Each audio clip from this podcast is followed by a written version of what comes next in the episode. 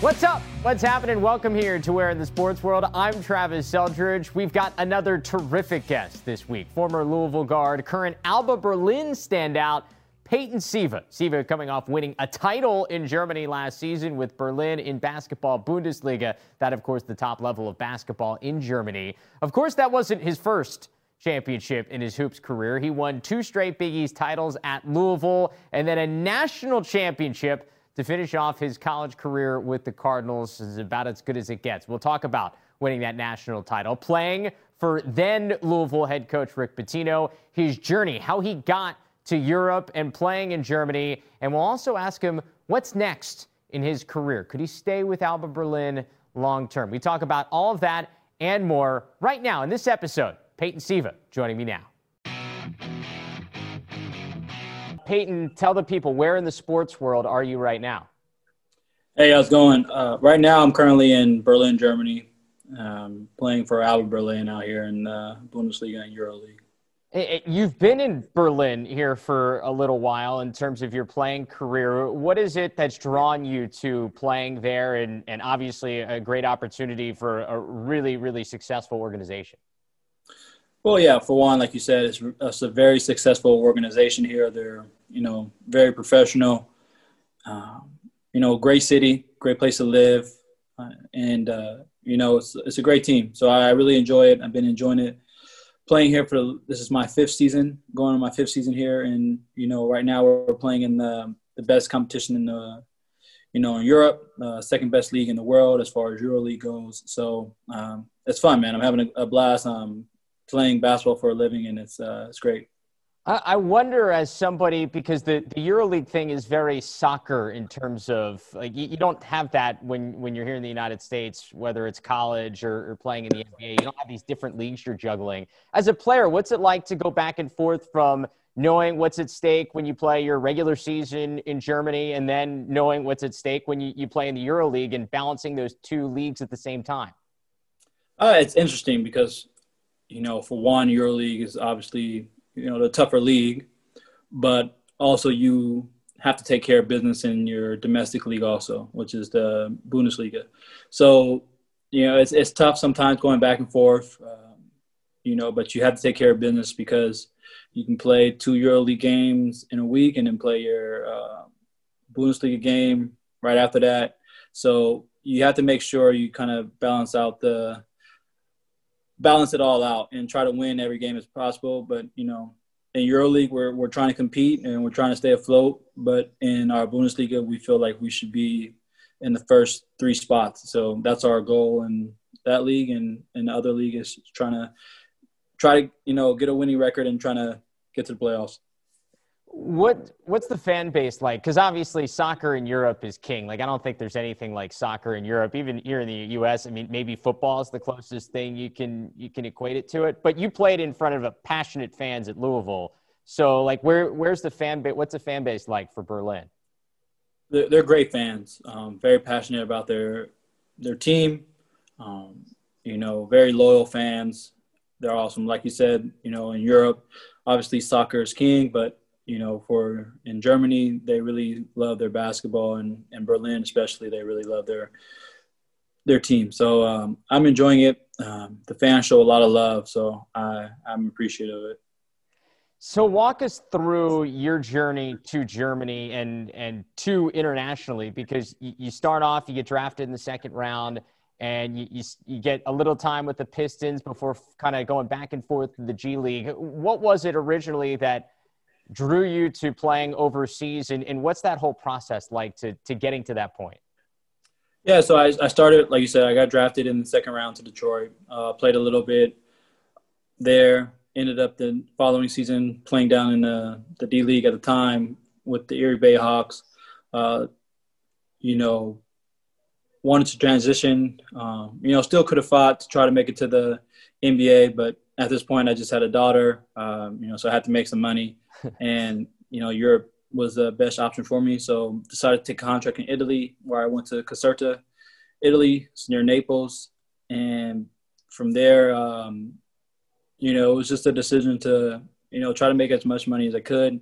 Hopefully, try to go over there and play well to one day get back to the NBA. But as I found out when I came to Italy, went to Italy, and then came to Berlin. Um, you know, you can make a really good living playing basketball in Europe. So for me, it was just about being able to support my family um, and being able to play, you know, this game around the world. And it's, um, you know, it's taking me to new places, and I'm really enjoying it. Yeah, I mean, like I say to everybody that we talk to who's living in Europe, it's like I think every American at some point goes, "Man, it'd be really cool to spend some time in Europe." And you guys are all like, you're living it. You're living in Germany or Italy. It's got to be a, a, cool, unique experience. It's very, um, you know, from a kid from Seattle, I never thought I would make it, you know, around the world or around to Europe. So uh, it's very cool, uh, very eye-opening to just see different cultures, uh, different countries and get to experience it all. So uh, I'm very thankful for it, and um, I'm blessed to be able to do it. You watch a lot of players over there go from league to league, country to country, like one year contract to one year contract. But you've kind of found a little bit of a home there in Berlin. What has it been about either the opportunity or the chances you've had there, the, the team that, that's made you kind of want to stay there? I'm very lucky. Uh, like you said, a lot of people who do come to Europe usually have a lot of one year contracts where they bounce from team team to team. I've been very fortunate to you know stay on one team uh, these last couple years, and um, really just kind of you know settle down in this one place. And you know it's like I said, I'm very fortunate to be able to do that. Um, not a lot of people can say they have, and you know it's just a testament to you know the trust that the team has in myself and the way that they carry themselves professionally that just makes me want to stay. Uh, I know this is uh, kind of a big year in terms of contract for you. Is it like long term? Is it Germany? Like, are you comfortable there? Are there other leagues that you, you think about and want to go to? What, like, what is your criteria when you look at where you want to be in the next couple of years in, of your career? Me personally, I view it as where will my family be most comfortable at. Um, you know, I have two daughters. Um, my wife and you know we just try to pick a place where we'll be comfortable at. Um, and recently, it's just been Germany. Um, you know, what helps a lot is here in Germany, especially in Berlin, everyone speaks English for the most part, so it helps out a lot. Being over here in Europe, and you know, we're able to go shopping, we're able to you know do our daily lives comfortably. Um, you know, some leagues that I would love to play in, uh, Spain. Towards the end of my career, I would want to uh, love to play in the Australian League. Um, it seems like a very you know fun league, especially you know I have some family in that that area, and um, you know those are a couple leagues that you know just kind of stick out to me. But uh, for me, it's wherever the best opportunity for myself and my family presents itself. Um, I would want to play at, but I would love to finish my career in Berlin. It's a great place and great city. Have you picked up any Germans since you've been there? You've been there for a little while. I have, and I, each year I try to you know start off by learning some German, but it's it's a very tough language for me to learn. It's very difficult. Uh, I pick up little phrases here and there, and you know I can get by with the basics of good morning and you know hello and things like that, but nothing where I can hold a conversation. Yeah, it's a tough one, man. I, I think I took a year of it when I was in seventh grade in middle school or something or a semester, and it's so different than every other language. Like Spanish, Italian, you can kind of yeah. go back and forth. But German, it's its own whole thing. For sure, for sure. It's uh, it's, it's, like I said, it's very hard language for me to learn. When I went to Italy, I learned a little bit of Italian when I was there, and you know, obviously, uh, um, with Spanish, it's, it's it's similar to both. So, but German, German's a little tougher for me. that, that that's fair.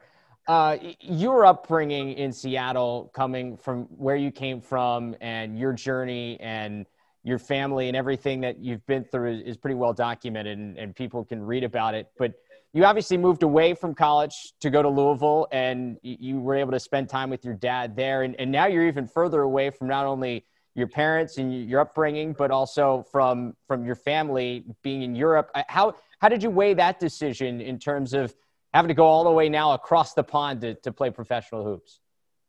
I it was tough. I mean, you know, obviously I'm still close to my family. I still talk to them, but you know, it was it was just the decision best for myself and my family. Um, you know, once I got married, you know, my father moved down to Louisville, so you know he's pretty comfortable there. Uh, my mom already has a job back in Seattle, and my brother and sister are still living there. um, thank God for FaceTime, able to you know talk to them through that. But uh, you know, it, it's no different from college. When I was in college, I didn't really get to see my family a lot, so it you know it just comes with the job, comes with the occupation. There's some sacrifices you just have to make, especially when you want to you know get further and further in your uh, career. So it was just one of those things that I get to see them in the summertime. I talk to them when I can, but I just have to make the uh, ultimate you know choice for myself and my family. Hey, have you spent time at all? And I think a lot of us have reflected a lot through the pandemic because there hasn't been a lot else to do in terms of like going out and, and, experiencing much. Hey, have you reflected at all since you've been playing professionally, like where you came from and now all the opportunities you've been able to have and, and all the things you've done?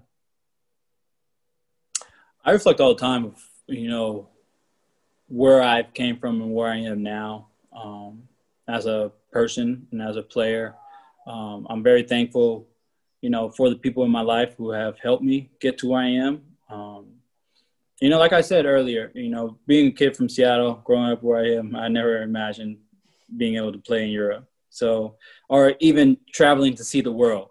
Um, so that's a major thing for me. And uh, like I said, I'm just very thankful for it all. So let's uh, let's go to college. We mentioned you went to Louisville. In full disclosure, I went to Syracuse. Was in school during that uh, that Freedom Hall game, the last one at Freedom Hall. I already joked with Kyle Kuric that I've never seen anybody make so many threes uh, than yeah. than he did in that game. Uh, at Louisville, walk me through like first impression of Rick Pitino when he's recruiting you, because obviously he's this iconic figure in basketball. What's your first impression of the guy? so originally, like I wasn't a really big college fan or basketball fan. I grew up playing football, so I was more football type of guy. But um, you kind of hear these legends about uh, Coach Pitino. You hear that he's in the mob, or you hear that he's this like mafia boss. Um, but when I got a chance to meet him, uh, you know, he was just the, you know, most straightforward guy. Um, you know, he had his, uh, he carried himself as a professional. Um, you know, he was very straightforward with me when I when he was recruiting me, and um, you know, you just got this sense that he was, uh, you know, just a great guy, and he's, he's an amazing coach. His track record speaks for itself, and um, you know, I wanted to play for him. His son was the one that originally started to recruit me, okay. and uh, I built a really good relationship with him, and you know, it just, you know, he had some of the same qualities as his father, and you can kind of just see that in their family. So take because we all see the animation and like the all white suit that he was rocking during the sideline. Take me behind the scenes, like the stuff that nobody sees in practice. Like, what's he like? I would just say he's one of the hardest working people um, that I've met. Just like little things, like you know, when I would wake up in the morning, try to get to the gym early before everybody, he would already be running on the treadmill uh, you know, working out. He always had this thing about being 10% body fat uh, and holding his coaches to that also, uh, close to that also. And, you know, he, he always said that, you know, he couldn't tell, he told the coaches, you couldn't tell a player to lose weight if you're overweight yourself. And, True. you know, he kind of lived by that. And so just his work ethic, you know, he spent that hours and hours watching film, studying teams, and uh, you know how well prepared he was for everything is just something that a lot of people don't see. Uh, so, you know, unfortunately for him and Iona, they're dealing with a lot of COVID breaks and you know stoppage, but I think they'll be a, a good team, uh, a team to reckon with in the future. Yeah, I, I, mean, you can't you can't argue about conditioning when coach is running on the treadmill at like five thirty, six in the morning, right? Yeah. Uh, yeah, no, for sure. I, and yeah, he'll tell you if you want to, you know, take him on the treadmill, he he will get it there and outrun you for days. you had a chance to play during the very end of what like I knew as the Big East, which is still like my favorite conference that I think we've ever seen in college basketball. The the Louisville, Syracuse, Pitt, UConn, Big East. How do you remember that league and like what was established, especially kind of toward the end of you playing in the, the final year of the Big East?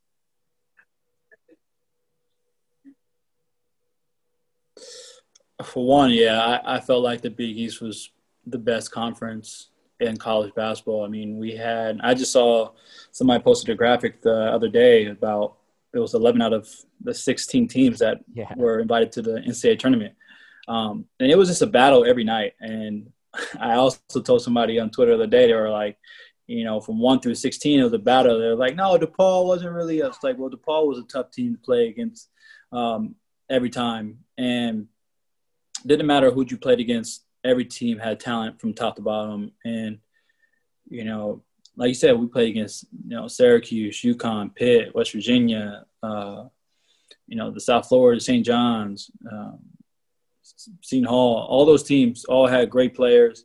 And that was one of the things that intrigued me the most about going to the Big East is just about how good the conference was and how the level of competition was I was going to be able to go out there and play against.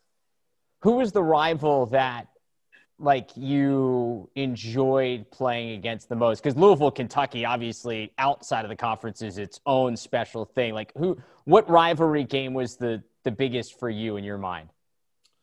Um, which rivalry game? I mean, for us, it was always like, you know, Cincinnati because it's so yep. close. Um, but I, I always remember the battles we had with UConn you know, because they always had really good guards.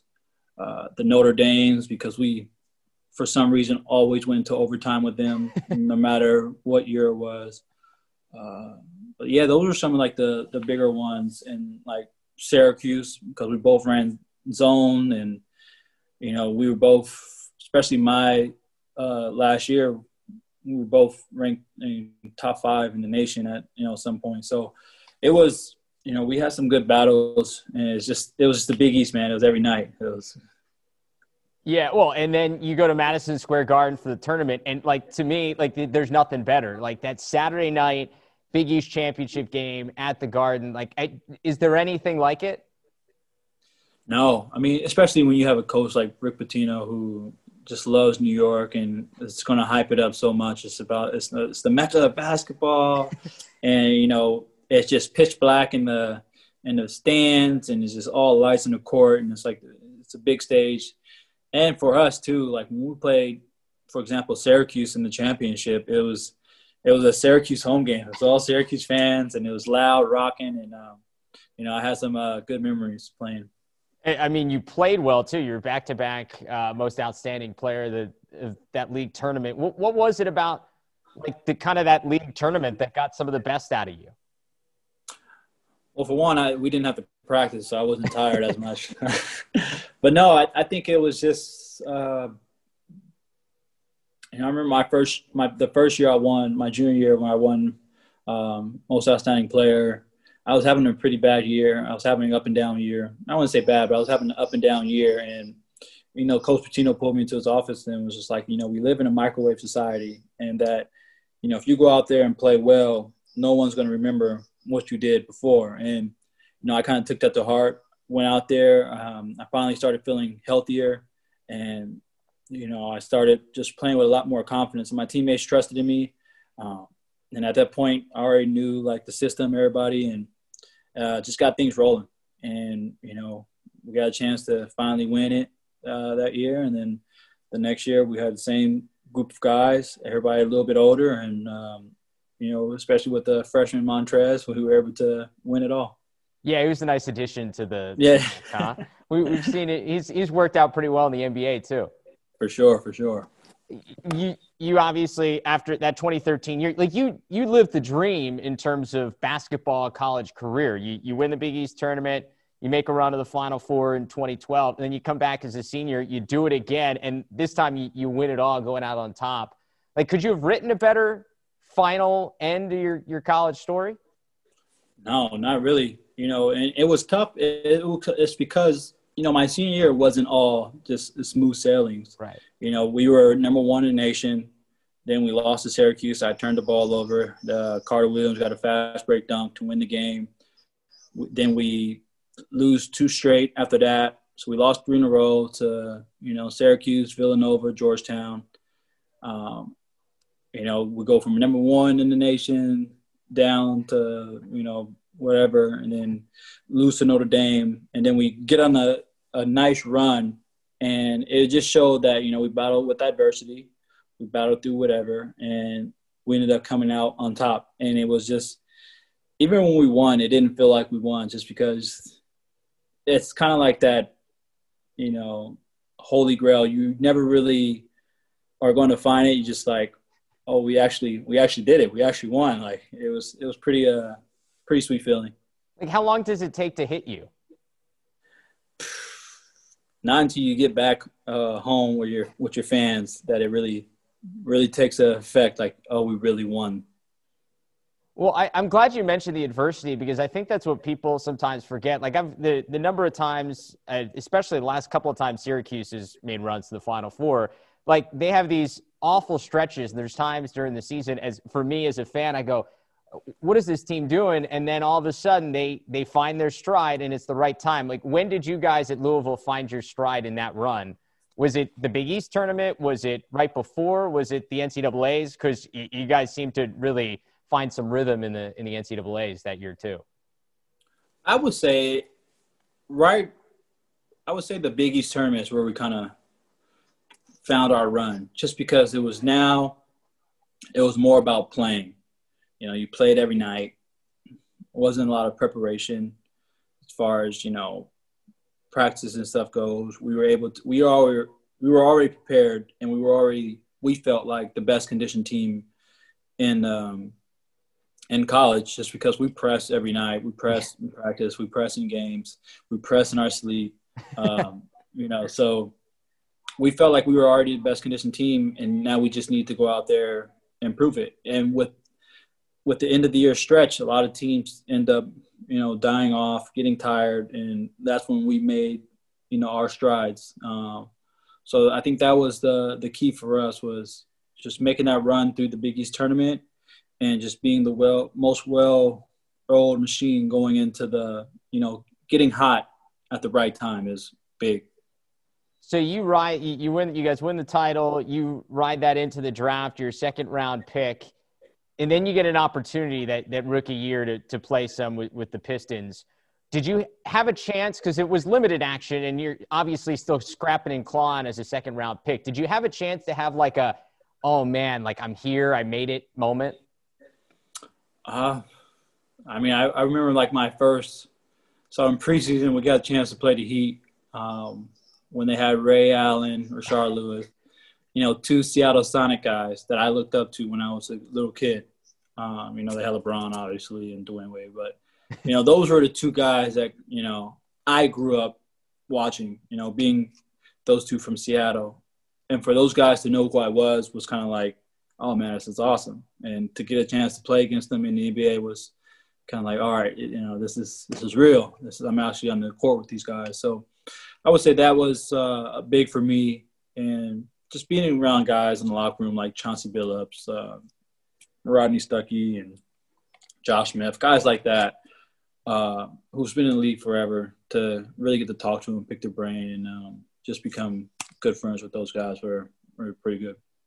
I think I read an article from back when you were first in the league, and you were talking about going back and forth. And what's the the like wake up call like when you go from being the travel and the life of being in the NBA to then back down to the D League at the time, the G League now, and the the bus trips and the like 11 a.m. or noon game on a on a weekday. Like, what's that back and forth like as a player? It wasn't bad, just because of the fact that I got a chance to play. Uh, so it was it was fun to go out down there and actually get a chance to hoop because when you're in the NBA, all you really do is get to, you know, work out. You don't practice because practice is only an hour long, and guys, there's so many games. So you're just working out all day, all day. So to actually get a chance to go out there and play and put it all into a game was, uh, you know, probably the best part of it.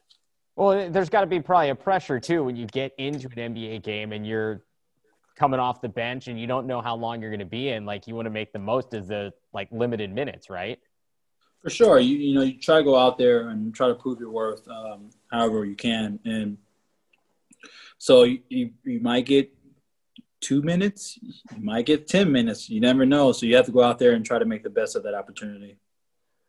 If you could tell yourself back when he was a junior and senior in college a lesson that you've learned now throughout your pro career from the NBA to now going overseas, like what would you tell the 18, 19, 20 year old Peyton Siva? Stay healthy. uh, I think that was the biggest part for me. And also uh, just, just continue to, you know, trust in the work. Um, you know, sometimes you might get complacent. Um, something might happen where you don't feel like going to the gym or whatnot. But you know, as I learned as I got older, if you just continue to put in the work, you know, everything will work out. And so that's what I'll kind of tell myself about everything. You've mentioned your kids a couple of times. Like, what's life like as a as a dad? It probably puts playing basketball in a whole different perspective.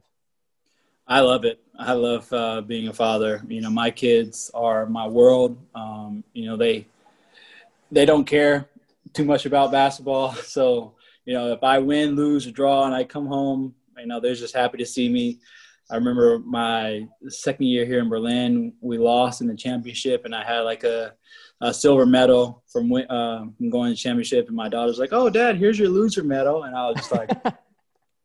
you know, they, they just have no filter. They just don't have any care in the world. But you know, they're my girls. I love them, and uh, I wouldn't trade them for the world.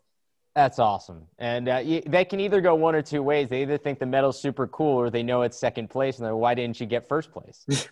I mean, they had fun with it. They were running around the house with it. They didn't care. So. Uh, all right, let's finish up. I got a couple of quick hitter questions to have some fun with here uh, at the end, and we'll get you out of here. Um, obviously people are streaming a lot of shows and stuff like is, you, is, there any show you're binge watching or what's the latest thing you've you've watched so I, I mean i watch a lot of shows on netflix i'm also a big like animation guy so okay. uh, i think the latest show that my wife and i watch uh, it was some apple original I can't really think of the name right now it was about like this this person uh, this family that was living with like a baby, but they it was a doll. It was weird. I forget the name of it. Uh, we watched The Crown on okay. Netflix, uh, which I don't know why I watched it, but it just it just grabs your attention and you just kind of like want to know what's going on.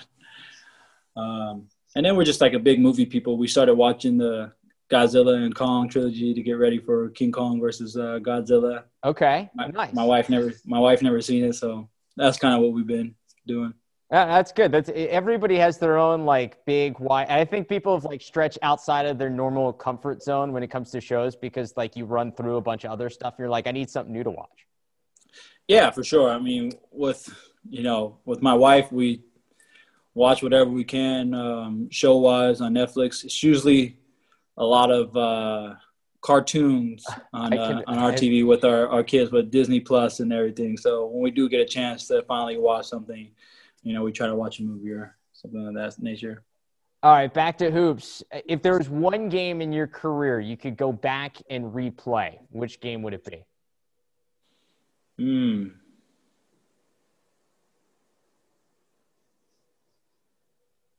I can go back and replay one game.